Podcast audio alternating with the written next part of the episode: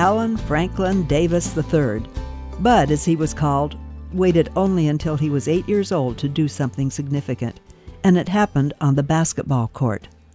By this time, he had already been playing for four years, so when the season began that year, Bud was surprised to learn that most of the players on his team had never played basketball before.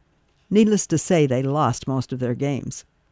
During the final game, Bud gave 110%, but at the half, his team was down by about 50 points. Then Bud came up with a new game plan. In the second half, he worked even harder to get his hands on the ball.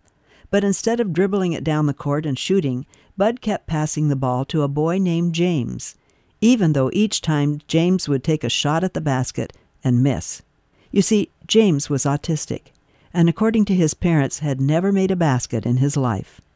But Bud continued to pass to James, and after a while the other team stopped guarding Bud and even passed him the ball a couple of times. James was given dozens of opportunities to make a basket. Bud never gave up on him. With five seconds left in the game, he passed it one last time to James, who threw the ball up in the air and, swish, made his first basket. Everyone went wild.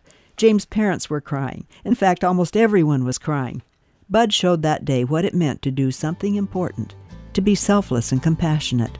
He demonstrated what the Apostle Paul wrote Do nothing out of selfish ambition or vain conceit, but in humility consider others better than yourselves.